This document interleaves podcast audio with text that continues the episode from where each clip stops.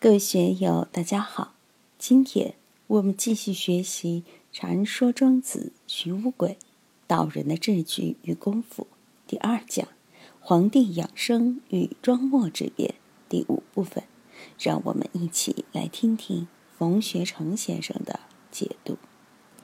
庄子接着就介绍了西周著名贤臣鲁具与其弟子的故事，这是一则有名的公案。中国历史上历来有这样的说法，也成为后来道家丹鼎派的源头之一。有一天，鲁剧的弟子向老师汇报学修成果：“我得夫子之道矣，吾能冬窜鼎而夏造冰矣。”冬天窜鼎是有典故的，“窜”字很难写，在古代是打火做饭的意思，在先秦时候有这样的说法。取千年灶灰可以引火，千年灶灰是什么呢？就是农家烧柴的灶里经过数十年、上百年所留下的灰烬。如今中药里有一味药叫芙蓉干，就是多年灶灰结成的硬块。这里的千年有点夸大的成分，其实就是农家烧柴的灶里经过很多年积聚的灶灰，把这些灶灰放在一块儿。中间放一点艾绒，一会儿火就出来了，就可以打火做饭。冬粲鼎尽管很难，但还可以理解。而夏造冰，盛夏以瓦罐盛水，烧成开水，然后悬置在井中，须臾成冰，这个说法就很稀奇了。对于这两句话，我多讲一点故事。以前我有一位老师，是四川当时号称南宫泰斗的冲虚派传人王云社先生，他也学易经，学的是归藏易，推崇元宝经。他跟我说，他们这一派可以做到生金生水，金木水火土的五行变化都可以生出来，真的可以大粪里面生黄金呀！而且做过很多次实验。参与其中的还有当时英国的驻华公使朱尔典、改良派人物郑观应等，这些都是清末民初的著名人物，专门跑到四川和另一位冲虚门大师潘子和先生研究元包经。他们研究元包经可不是纸上谈兵，道士们研究易经是要能做到深刻制化，能干预造化的。比如说。大地微微暖风吹，冬至一阳生，怎么能证明这个事？在冬至节的那一天，在地下挖个坑，坑里埋个竹筒，孔露出来，竹筒是打穿的，里面放一些芦花或鸭绒。冬至那个时刻点一到，地下所产生的阳气就会把鸭绒、芦花之类的给吹起来，这时就是冬至一阳生时。道家很讲究这方面的实验。冬粲鼎而夏造冰，开创了道家实验的先河。我们也来做一下实验，在盛夏把水烧开了，放在井里面，能不能蓄已成冰呢？可能我们谁也不能成功。据说这里面是有窍门的，但是已经失传了。是加了二氧化碳结冰，还是其他什么？我们也不懂。二氧化碳结冰要求的温度更低，应该更不可能。我们暂且不管这些。听了弟子的汇报后，鲁具很不屑地说：“是指以阳照阳，以阴照阴，非无所谓道也，没什么了不起的。为什么呢？千年造灰让荣生火，纯阳之物能引火，以阳照阳嘛。水是阴，井水也是阴，以阴照阴，这个也只是某个理论上的说法。千年造灰真正能够产生出火来吗？也是一件不好说的事情。”但即使有这样的法术，非无所谓道也。这并不是我所要传给你的道法。武士子乎武道？我现在表演一下，给你看看我的看家本领。于是为之调色，非依于唐，非依于世。鲁具拿了两把瑟，或者说是古琴一类的乐器，一架放在唐，一架放于室。外室称为堂，内室才称为室。登堂入室嘛。古代的音乐有五音之说，宫商角徵羽相当于现在的哆来咪嗦拉。另外的两个半音不算，古代的琴瑟都是很多条弦的，把弦调好后，鼓弓弓动，鼓诀诀动，音律同异。外面一间屋，里面一间屋，这边放一架琴，那边放一架琴，把琴弦调好以后，拨弄里屋琴上哆这根弦，另一架琴上的哆也响起来了，弹咪的音，外面的咪音也响起来了。这种现象。在物理学上称为共振，本身是不奇怪的。为什么呢？音律同意呀，《易经》里面说“同声相应，同气相求，互相唱和”，这个不奇怪。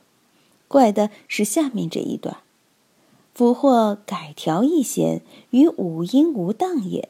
古之二十五弦皆动，未使异于声，而音之均矣。”他在这边把某条弦稍微调动了一下，非宫商角徵羽中的其中一音，不伦不类，不知道是调什么音，完全不入音律。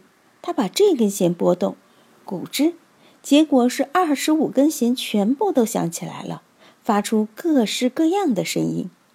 先前拨动一根弦，另外一架琴上只有一根弦跟着带动，其他的二十四根弦是安静的，没有响音。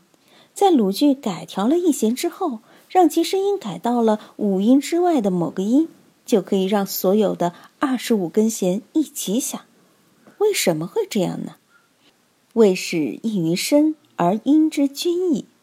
的确是与以前不一样的声音，大家都没有听过。怎么弹琴可以弹出这样的味儿来呢？鲁剧说：“这个就是声音的均雅。”不知道大家看过《琴物论》没有？看过的就知道什么是天籁，夫吹万不同，而使其自己矣。这就是吹万的功能。我们的心也有吹万的功能，也能调试天下各种各样的琴弦。眼能辨五色，耳能听五音，鼻能嗅五味，舌能辨五味。当然，心更能应万事，应万法。所以，心是万法之君，音之君。用琴弦来比喻心，我们这颗心，佛教里称为心王，三界为心，万法为识。我们的心到底是怎么工作的？我们在劝别人的时候，经常说：“哎呀，你的心弦没有调好，要把心弦调好。心弦调好以后，神闲气定，处理身边的事才会协调。如果心弦没有调好，在社会上为人处事就是乱弹琴，显得莫名其妙。”所以我们要注意这一条，音之均矣。且若是者也。庄子把这个公案讲完后，就问惠子：“你是不是这样的呢？你到底是鲁剧徒弟那样的角色，还是鲁剧这样的角色呢？你是只能发一个单音的具体琴弦，还是能鼓万物而不同，有吹万能耐的音之君呢？”惠子曰。今夫汝莫扬秉，且方于我以辩，相辅以辞，相振以身，而未使吾非也，则奚若矣。惠子说，在当今的文坛和思想界，有儒家、墨家、杨子、公孙龙子都在跟我大辩论。相辅以辞，就是相互否定对方的理论，否定对方的思想；相振以身。个人去运作、打造、包装自己的形象，以壮大自己的身势，扩大自己的传播空间。我们看现在的广告策划，的确是乡镇以身的现代版，而未时无非也。从来没有一家能自我反省、自我检讨、承认自己不足的，则奚若矣。庄老夫子，你是道教的代表人物，从你的角度来看看，造成这样的局面。到底是怎么回事？庄子接着讲了几个故事来回答惠子的提问。其人执子于宋者，其命婚也不以完；其求行中也以束缚；其求堂子也而未始出狱，有一类矣。夫楚人祭而执婚者，夜半于无人之时而与周人斗。为使离于层而足以造于怨也。前面几段话比较好理解，这段话不好理解。